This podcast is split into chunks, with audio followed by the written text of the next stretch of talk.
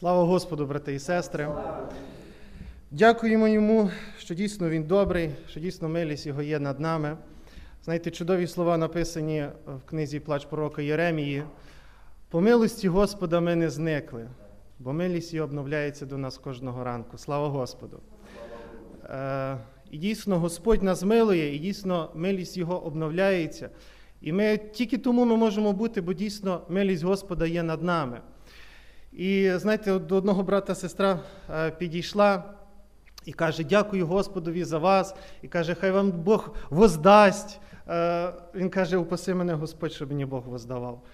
Е, Вона каже: Та ні, ні, я маю на увазі ну, в доброму, щоб воздав. А він каже: знаєте, ми такі люди, ми хочемо, щоб за добре Господь нам воздавав, а за зле, щоб він просто нам не пам'ятав, правда?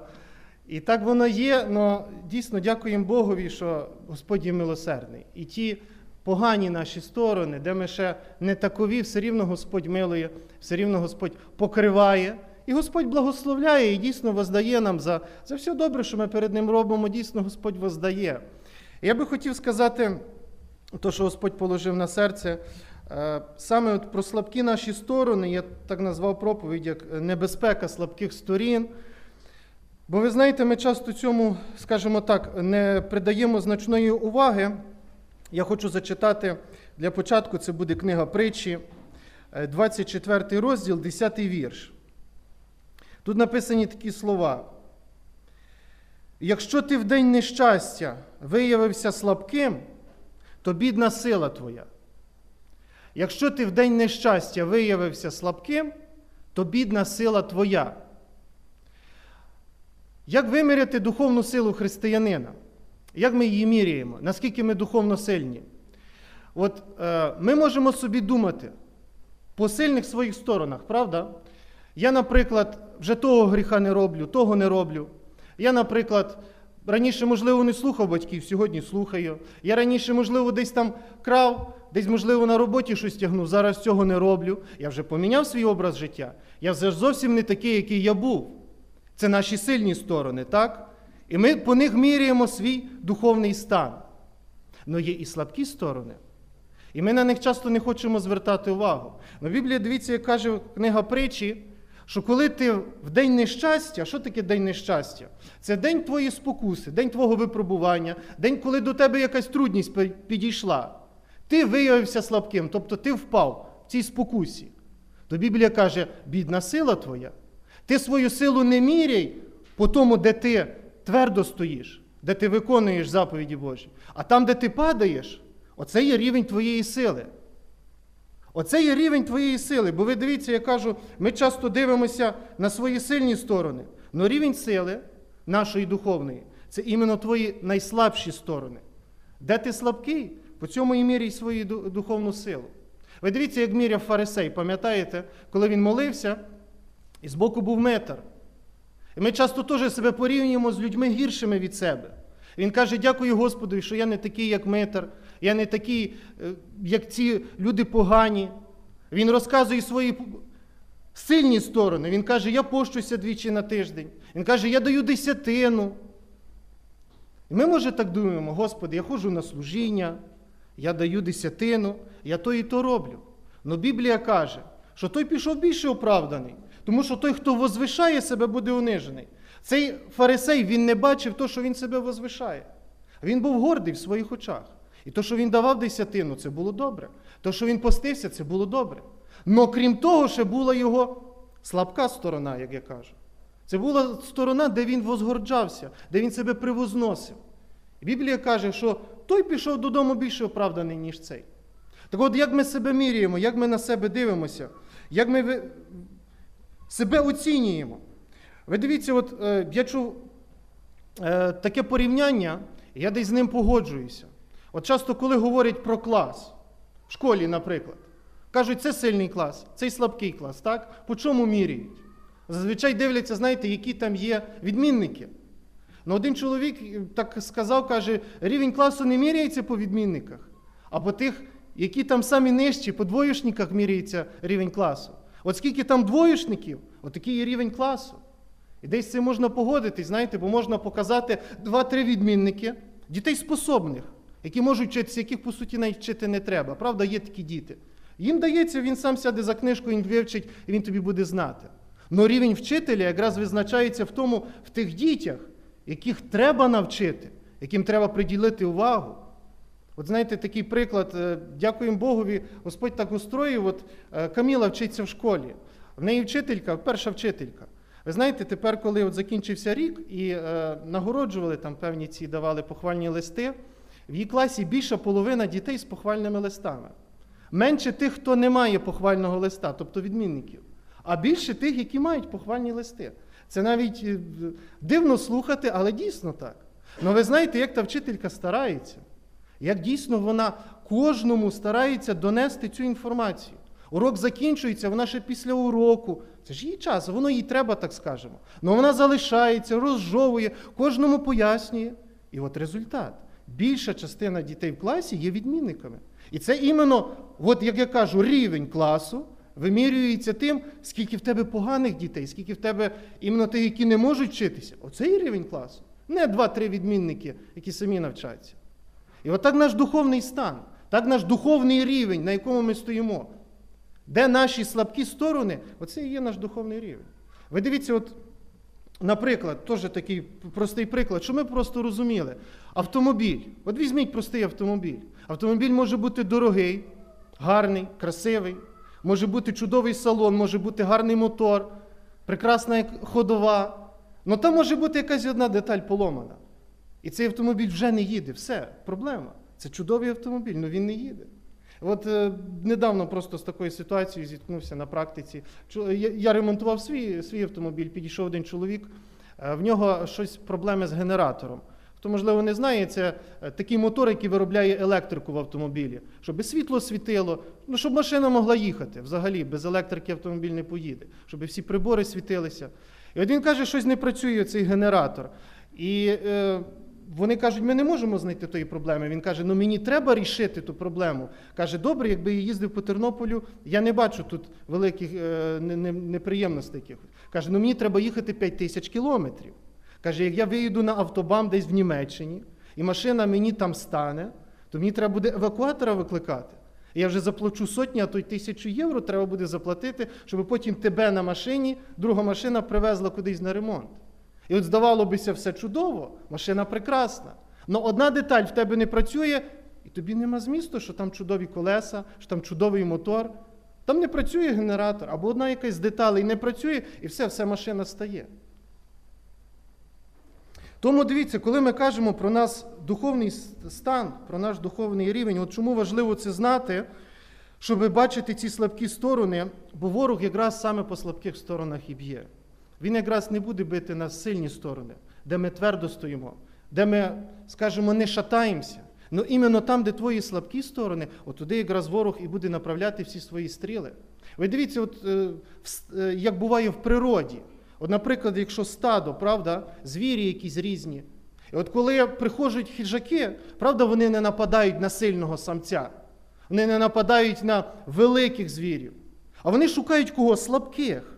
Вони шукають, поранених, вони шукають хворих, вони шукають дітей. Вони стараються їх відбити від стада, от тоді вони вже їх можуть е, зловити. Вони вже ними можуть харчуватися. Но на сильних звірів вони не нападають. Отак і ворога принцип, він якраз буде бити в твою слабку сторону. Там, де ти, може, кажеш, та нічого тут такого, якраз туди і не будуть направлені всі стріли ворога. Ви дивіться, от приклад з Біблії про Іуду. От ми часто кажемо, що Іуда впав в гріх, Іуда таке зло велике зробив. І ми часто, знаєте, негативно відносимося до Іуди. Но Іуда це один з 12 апостолів. Це один з 12 апостолів, який мав честь стати в один рівень зі всіма апостолами. І Ісус його просто так не вибрав. Апостоли казали, а що нам буде за те, що ми залишили доми, ми залишили сім'ї, ми залишили все своє майно. Іуда був в числі з цих апостолів. Він це все залишив, він це все віддав в руки Господа. Він пішов за Господом, він служив Богові, він людей ісціляв, він допомагав багатьом людям, він проповідував з Христом. Він, можливо, ночі не досипав, можливо, десь не доїдав. Він був одним з апостолів. Ну була в нього, як я кажу, ця слабка сторона. Він любив гроші. Він любив запхати руки туди, в цю скриньку.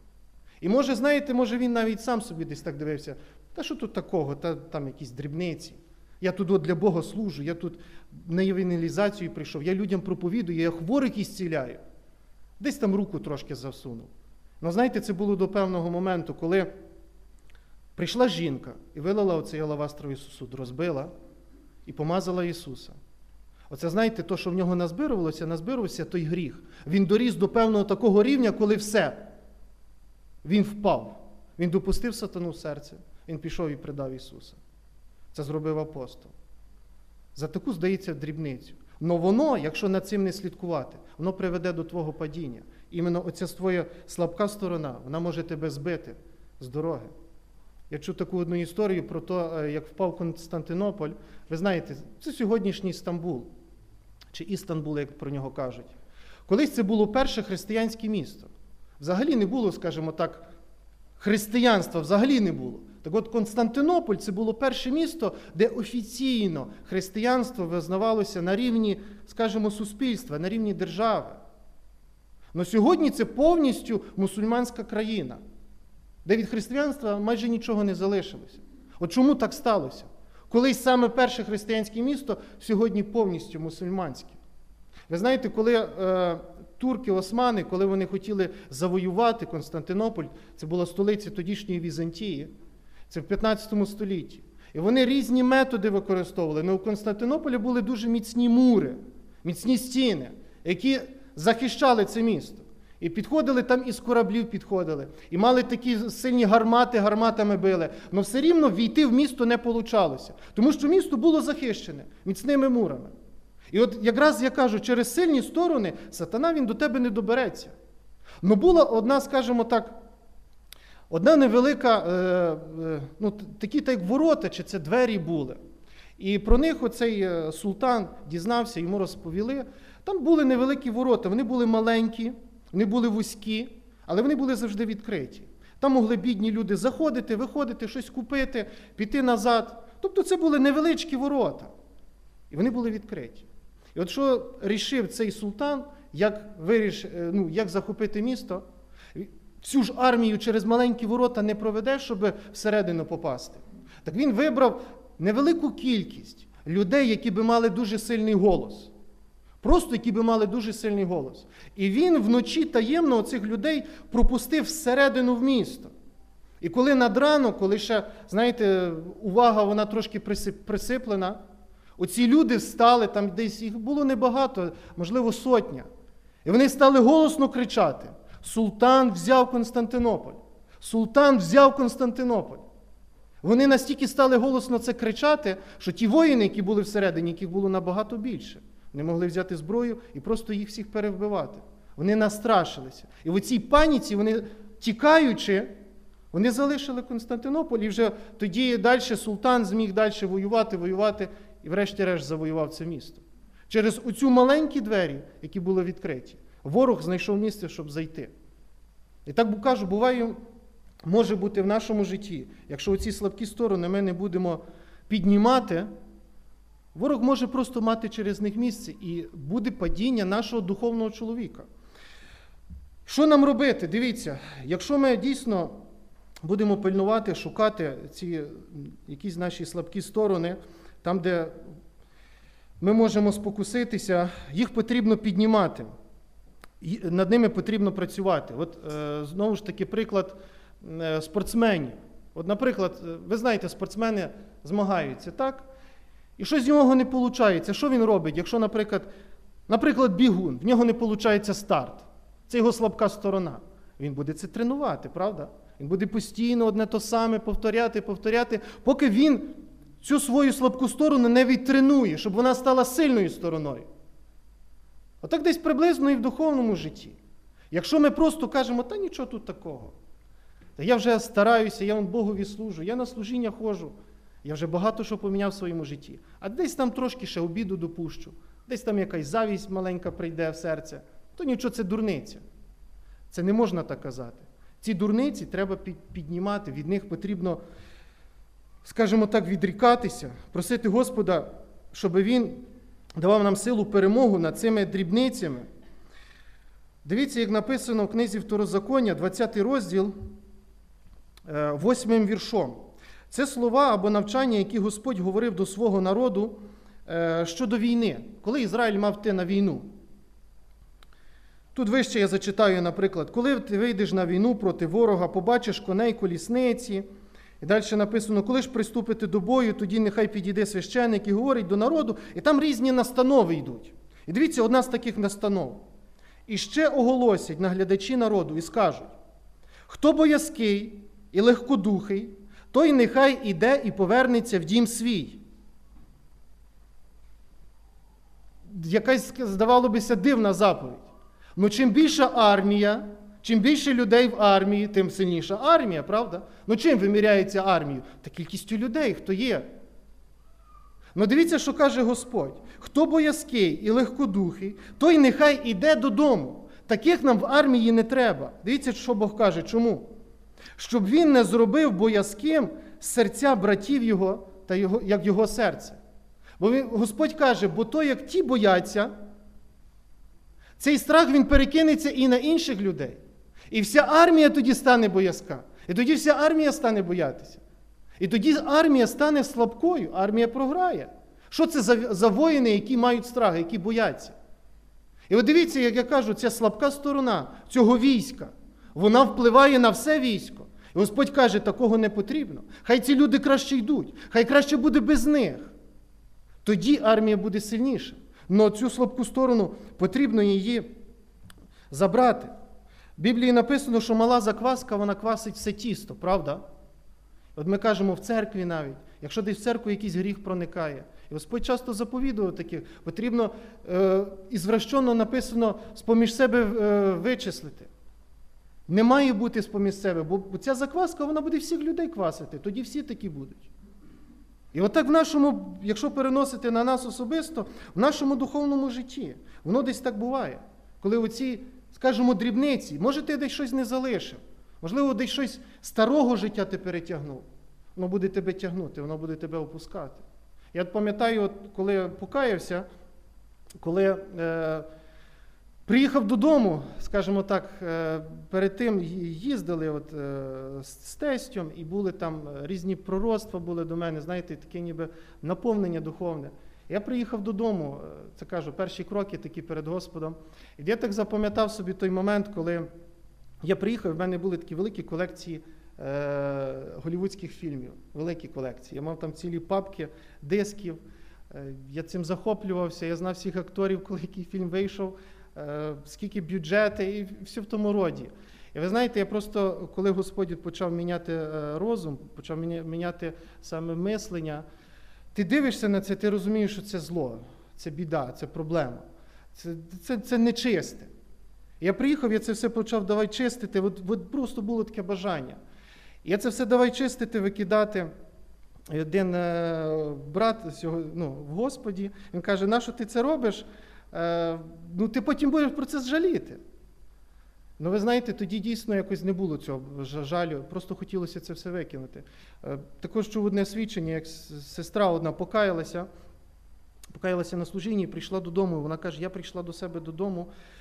І каже, я дивлюся, як в мене вдома все грязно, як в мене ці тюлі, які вони грязні, які це штори, які темнота така в хаті. Вона розказує, каже, як хотілося це все просто навести лад, навести порядок, це все давай чистити. Вона розказує, до п'ятої години ранку вона це все мила, чистила, драїла, щоб в хаті була чистота. І вона каже: я перший раз в своїй квартирі зустрічала схід сонця. Каже, яка це красота? Через ці чисті вікна дивитися на цей схід сонця. От знаєте, от коли Господь. Він приходить в твоє серце, хочеться, знаєте, ту всю нечистоту викинути.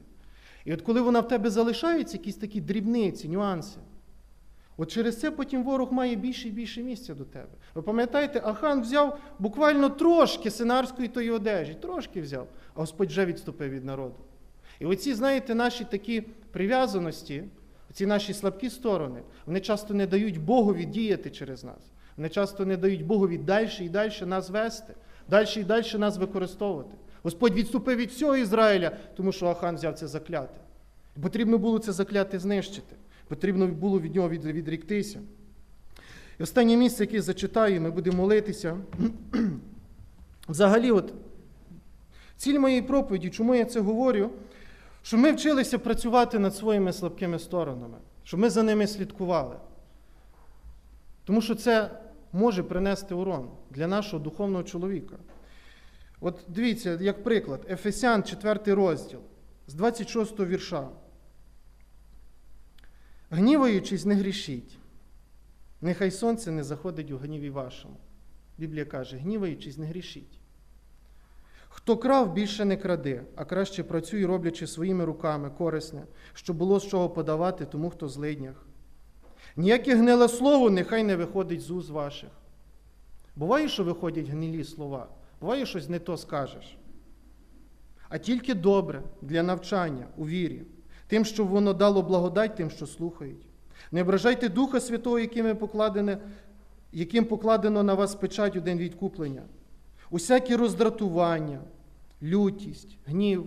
Ви знаєте, це такі гріхи, про які ми часто, я кажу, десь от в християнстві воно вкрадається таке лояльне відношення до цих гріхів. Десь там трошки гніваюся, десь там трошки розізлився. Ми навіть так кажемо, трошки розізлився.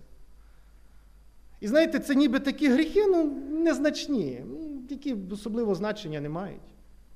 Я кажу, для Іуди теж, можливо, то, що він трошки любив гроші, спочатку воно не було проблемою. Але коли ти оцю обіду впустив, маленьку обіду десь в серце, маленьку завість десь впустив, маленький десь гнів, сьогодні маленький, завтра він трошки більший, завтра ще більший. І ви знаєте, воно як той ком, цей шар сніжний, він, він починає більше і більше в себе набирати. Якщо ти з тим не борешся, воно буде збільшуватись і збільшуватись. Гнів, крик, якщо є крик християнина, лихослів'я, уся, з усякою злобою, нехай будуть знищені у вас, каже Біблія. Цього не має бути. На це не треба рукою махати, нічого тут страшного. Це проблема. Християнина це не має бути. Ми повинні з цим боротися. Будьте один до одного добрими, милосердними, прощайте один одного. Прощайте один одного. Покривайте гріхи. Далі, от п'ятий розділ з третього вірша. А блуд і всяка нечистота, користолюбство не повинні навіть згадуватися у вас, якщо є якісь нечисті думки. Та просто подумав, просто якась думка прийшла. Христос каже, хто тільки гляне на жінку з пожадливістю, він вже робить гріх в своєму серці. Лихослів'я, марнослів'я, кощунство непристойні вам, а навпаки, подяка. Бо знайте, що ніякий блудник, чи нечистий, чи користолюбець, який є ідолослужителем, не має спадку в царстві Христа і Бога. Немає спадку. Ви були колись темрявою, а тепер ви світло в Господі. Робіть, як діти світла. От я нас закликаю, щоб ми пам'ятали то, не забували, що ми є діти світла. І всяка темрява, яка би вона не була, можливо, дрібна, це все рівно темрява. І все рівно з нею треба боротися. І хай Господь поможе, щоб цього світла в нас ставало більше і більше. Щоб ми були цим світлом і цим світильником, який ставлять на вершині гори, щоб всім людям світило це місто. Хай нас Господь тому благословить. Я все це вам бажаю, собі бажаю, буду молитися. Хай Господь нам допоможе.